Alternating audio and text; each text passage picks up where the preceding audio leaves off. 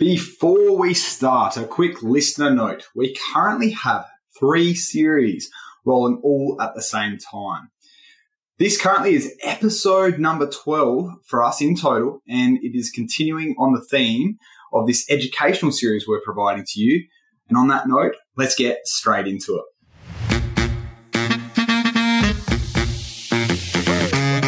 Welcome to episode two in series three on the journey to conscious healthcare, where we explore what it takes to consciously mm. create longevity, happiness, and fulfillment in your mm. life and that of others.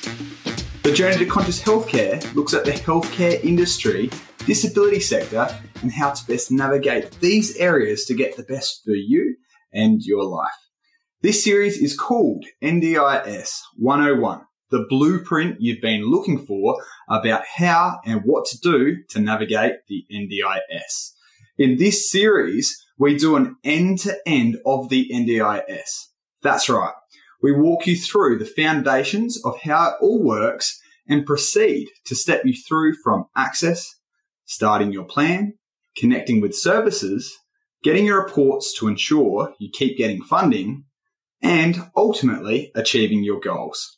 Today's episode is called Wouldn't It Be Great If Only Everyone Could Get Access? I'm your host, Trevor Keane, and I'm also the founder and CEO of Conscious Healthcare SA, an expert company that is known for high quality healthcare services and transforming the healthcare industry in the disability space. Today's show is sponsored by Conscious Healthcare SA. At Conscious Healthcare SA, we provide high quality NDIS healthcare services in the comfort of your own home. If you're interested in an easy and reliable way to navigate the NDIS and access healthcare services, please get in touch. Now, today's episode, this educational series, we're moving into what is called access. Now, it's a bit of a weird beast jumping into access and what I thought I might do for those listening, and also the opportunity to watch, of course, is just roll you through what it might look like if it was a bit of a mind map. Now, anyone that's listening, this may scare you a little bit if you were to see it. But fundamentally, what I did, uh, I must have got bored one day and I did a bit of a mind map moving through what a participant might do to then go through the journey to then getting onto the NDIS, so meeting access. Now, I'll jump straight into it. I'm going to slide the screen across. So, and we've got a few to roll through today. So, where we've got it is I'm showing uh, the screen right now, and fundamentally, it's a participant journey. So, this is a person with a disability that has no NDIS plan. So, I'm just going to walk through it here. Now, what you've got is a few different situations. Now, this is uh, overly complex. So, anyone listening, it is very complex what I've done through here. And fundamentally, uh, I only really want to show this just so people can get aware of how complex this beast is, whether you know how to navigate the system or not. Now, let's just start at the start. So if you want to get onto the NDIS, typically speaking, you've got to have either a GP letter or some form of a diagnosis. So you've got two groups. So if you imagine we've got a tree and we've got two trunks, or we've got one trunk and two branches, say. So we've got a person with a disability, they've got no NDIS plan, and they've either got a diagnosis or they don't have a diagnosis. So if they don't have a diagnosis, fundamentally they need to have a therapist to then assist with them to then get a diagnosis. Then we've got a couple brackets that that falls down into. So as to whether they can afford it or they can't afford it. So that's one situation. Now let's just assume you get your diagnosis. So you've had your assessment and all that go through. And then what you do is it gets filled out by the GP. You submit your access request form. So you're really excited. You know, this, this can't be so bad, this whole NDIS thing, right? And then what happens is you either get into your planning meeting and then get accepted or you get rejected. Now, it's quite a weird old beast how this old works because fundamentally, a couple things that people must know. So GPs don't benefit really at all by the NDIS. And fundamentally, the skill set of GPs around, around the board would be pretty low as far as with disability and understanding it. Now, that is no issue uh, whatsoever with respect to GPs. Uh, the NDIS does not provide funding and there's no incentives in the NDIS to be able to assist GPs to learn more. And so because there's no economic incentive, fundamentally what you find is that you don't have GPs get terribly involved in it.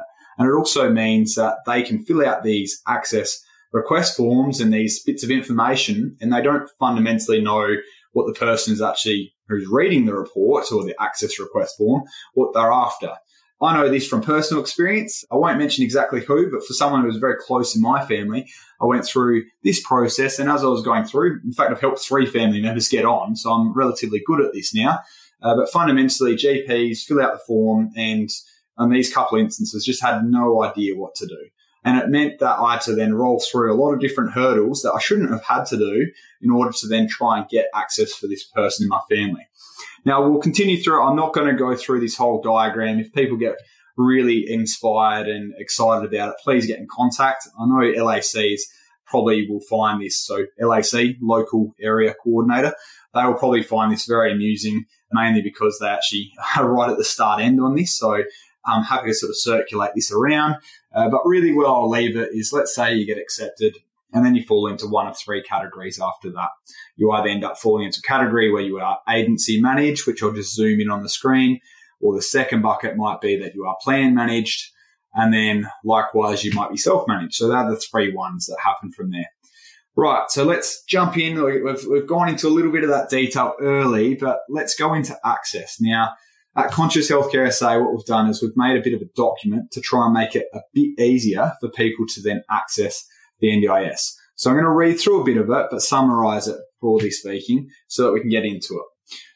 So how to get access. So what those listeners at home are now seeing if they're on YouTube or if you're listening is I'll sort of go through it. It's a bit of a summary as far as some bits and pieces about accessing the NDIS. Fundamentally, what I would like to say here is that we have got an access request form that is a form you can fill online and get that. But I do find that really there's probably a couple more steps that need to happen uh, before that occurs. So I'm just going to roll through a little bit here. Stay with me. If you've got questions, please shoot them through as always. I'm more than happy to help out however we can. So to get access to the NDIS, we do need an access request form. I've said that a few times and below and in the sheet that I'm describing here now is a bit of a checklist of some things to do. Then what I mentioned next is about medical history. Now, I'm not going to read through this whole document because it would be relatively boring, but fundamentally, why do we need the, the medical history? Well, the NDIS is an insurance scheme.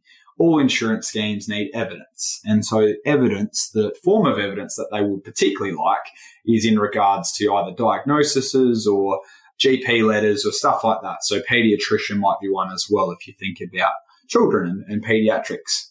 So next part of, of this form and that that I've created here we've got is, well, what is Conscious Healthcare SA doing to help?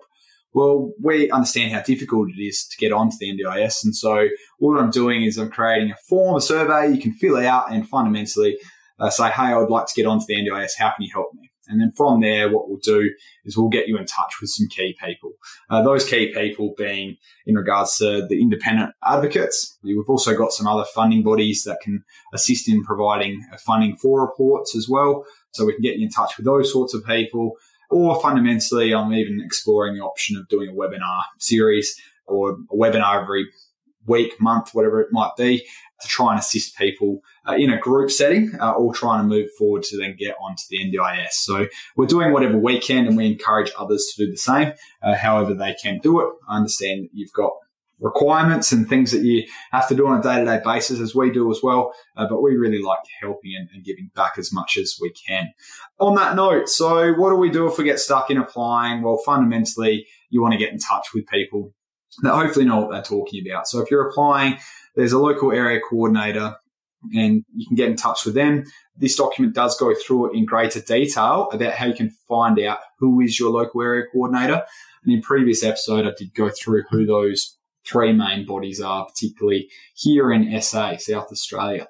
So as we roll through, got a bit of a checklist that's in front of me just for those listening.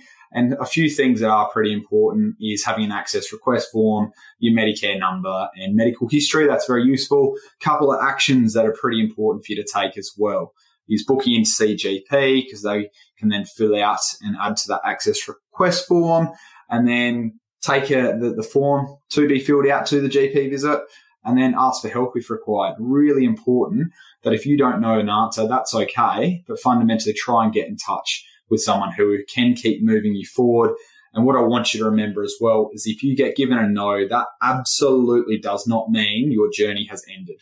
Your journey is far from ended. Keep persisting, keep talking to people who are in the know. And believe it or not, there's been many people knocked back two, three times, and then eventually they get through. And even then, if you don't go through the normal access uh, process, there is also early intervention. Very, very much needed. Say if someone's had a stroke, early intervention, a really good one there as well, or developmental delay if you think of children. Quite a, a really prominent area. Uh, right, as we continue here, so going through this document, now I've just made a bit of a checklist, and there's lots of information on here for you to have a look at. You will notice that it is pretty similar actually to the access request form, but fundamentally, I thought I'd go through this as a, a bit of a pre-work book, I guess, so that you can get it all together. And then once you go through your access book, the access request form, that you just literally bang straight through. So the most important thing you want to note on here is I've actually got a link. So those listening, there's a link on here, and as you click the link, it opens up. Now there's something magical that happens here. Despite this NDIS website seemingly being very easy to navigate, I don't personally think so. Uh, you've actually got a place where you can just chuck your postcode or your suburb and then bang pops out exactly who your local office is. So I'm just going to type that in. So let's say I live here in Glengowrie. So if we search, it'll then pop out who my local area coordinator would be. So in this instance here, it's coming up with Oaklands Park as being the next one. It's about three kilometers away. And then I can click on there to get details and it says NDIS. So that's who I'm going to get in touch with, NDIS directly. Likewise, if I wanted to then go and see the local area coordinator, I could go see someone at Baptcare, uh, which is in Mile End. So that's the closest one. Then I've also got the early childhood partner. So who would that be for me? Also, it says it's in Un- Unley and it's Kudos services. So it's really important for you to be able to quickly look this up and then go and follow through. Once again, all this information is going to be in the show notes. So just stay with me here going to grab out of that link there because it's not hugely helpful now, but very good for you to know. Is it Baptcare? Is it Mission Australia? Feros Care, or are you going with Kudos because you're in early early intervention, say, or 026?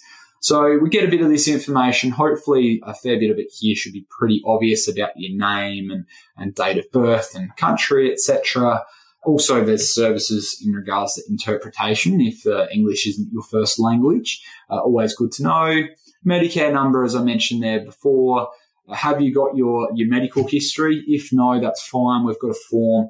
You can either do that yourself to get it from your doctors, or we've got a form that we can circulate to you uh, so you can chase that up yourself. I think it's pretty useful to have that on hand. Now, are there any other people that can add a bit more to this picture, this story about what's happening? A neurologist, a occupational therapist, a psychologist, even?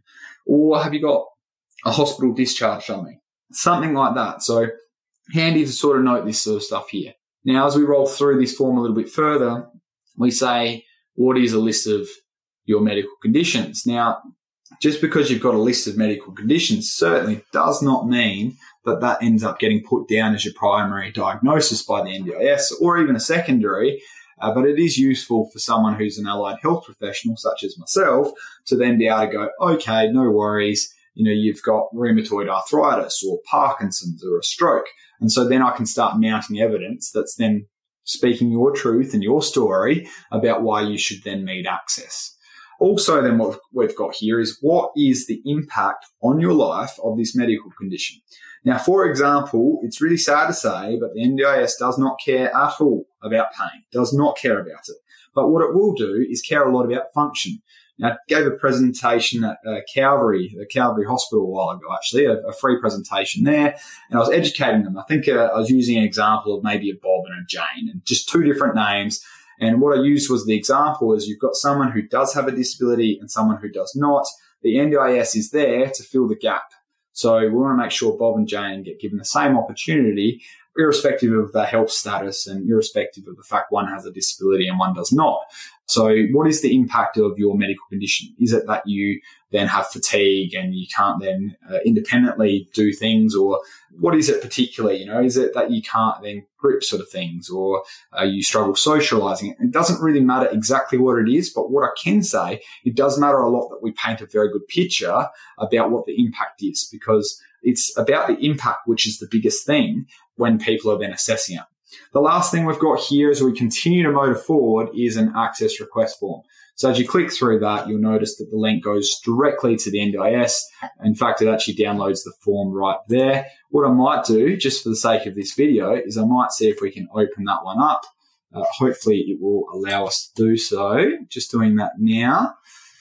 So what we've got is we've got an access request form. It's uh, got the usual purple colouring that's on there from the NDIS and We've got lots of different information on there. There is a lot of info here. I promise you, there's lots and lots of info. And then as we go through the form, it then asks quite a lot of questions. Now, I'm not going to walk through exactly how to fill this form out. Uh, I think that will probably be maybe for the webinar or something else like that. But a lot of the questions I asked in my form will repeat here. But the biggest thing I can emphasize to you is it's really important that you paint the picture as far as what the impact of your disability is as far as impacting your day to day life. So as we roll through here, you can see a lot of different stuff on the form. Now, those listening, it doesn't really matter too much. You might have seen one before, or if you haven't, please take the opportunity to have a look at it. But there's just different parts of the form and you got to get these filled out. So I'm not going to go into that any greater detail, but there's lots of, it can be very confronting. You, you might have noticed it's 28 pages. But when you do finish filling everything out, you, you've collated everything together, you've jumped up that mountain, you've had a real battle. Once you finish that, you can then flick that off to nat at ndis.gov.au. Alternatively, what you can also do is you can end up going in and submitting it via your local area coordinator, and, and that could be a good way to then have it lodged. So we've gone through that form there. What we might do now is jump into what I find is really fascinating and interesting here. So if we just go a couple across, say if I'm trying to get access to the NDIS, they've actually got list A, list B, etc. conditions. So some of which means that you can automatically jump on. So for example, if you have a look at autism, autism is one of these ones that once you hit, I think it might say here level two diagnosis, that you automatically get onto the NDIS. So it doesn't mean you don't have to do anything. No, no jumping through hurdles or anything else like that, provided you already have that diagnosis. So it's got a few on here as far as intellectual disability, autism, cerebral palsy, genetic conditions, and then it does list a lot of them as well. So those listening, great resource to jump on. Highly encourage you to have a look. And you can see all these different spinal cord injury, brain injury, if you've got blindness, for example, hearing loss, and amputations, for example. Uh, so there's lots of different ones on here. I just want to point out, you know, clearly at home you won't be able to see this, but you can hear me say it for sure, is there's list B, C, D, E. So there's quite a lot of different disabilities that you can have a look through. And fundamentally, based upon that, what's really exciting is they actually then say, what is the type, the types of disability evidence that you might need. So, for example, let's just jump in and have a look at autism. Now, you could have picked anything, but it says any member of a multidisciplinary team. Now, it mentions psychologists, occupational therapists, speech therapists. Now, that could also be physiotherapists. It could be lots of other different uh, people that are involved in it as far as getting the diagnosis. So, just treating. So, it could be a letter of support. You don't actually need to have these full blown assessments. I mean, they mention about a HUDAS and they mention about a PEDI-CAT and Vineland assessments, which I've probably lost everyone. I hope I have because these are like such complex words and assessments. And how is the average Joe possibly meant to know about these? I don't think that they should. So that's why I'm saying create the opportunity, come have a chat with us or get in touch with someone who's in the know so we can just make this simpler because this process has just got to be simpler. So message out of all this is that you can jump, have a look at the types of things that are required. But fundamentally, you might only need a letter of support if written well and if done by someone who knows NDIS. There's a lot of physios, OTs, dietitians, whoever out there, but a lot of people aren't necessarily familiar with the NDIS. That's why it's really important for you to actually then ask them, how much experience have you got working with people with disabilities?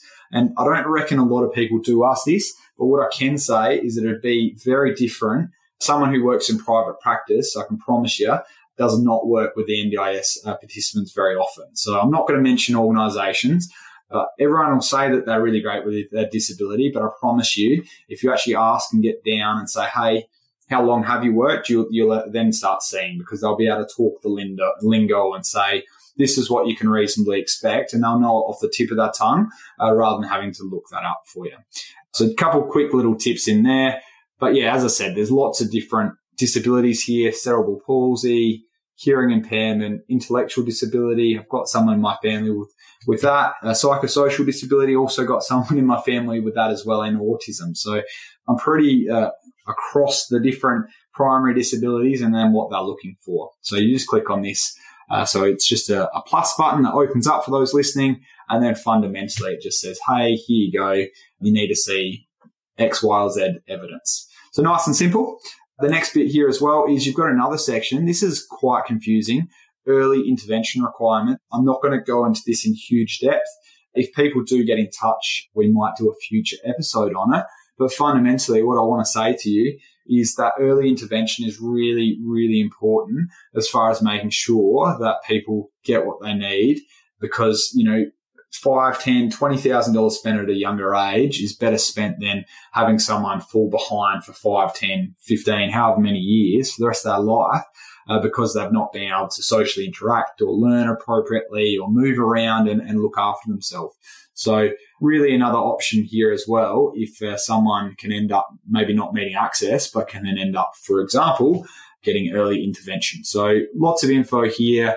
I'm not planning on going into this in huge detail, but once again, I highly welcome any feedback and any uh, people to suggest that, hey, this is something that's of interest to, to the, those of you that are listening or watching. So what we'll do is we'll jump through from here. So we've gone through the, the list A, B, C, D conditions, and then we've said the types of evidence that we might well require. And so based upon that, I think what's really there probably to be said is I, I might jump back to this document is so really, if we walk through the process, now what we've got is we've got the pre-information. We can now fill out our access request form.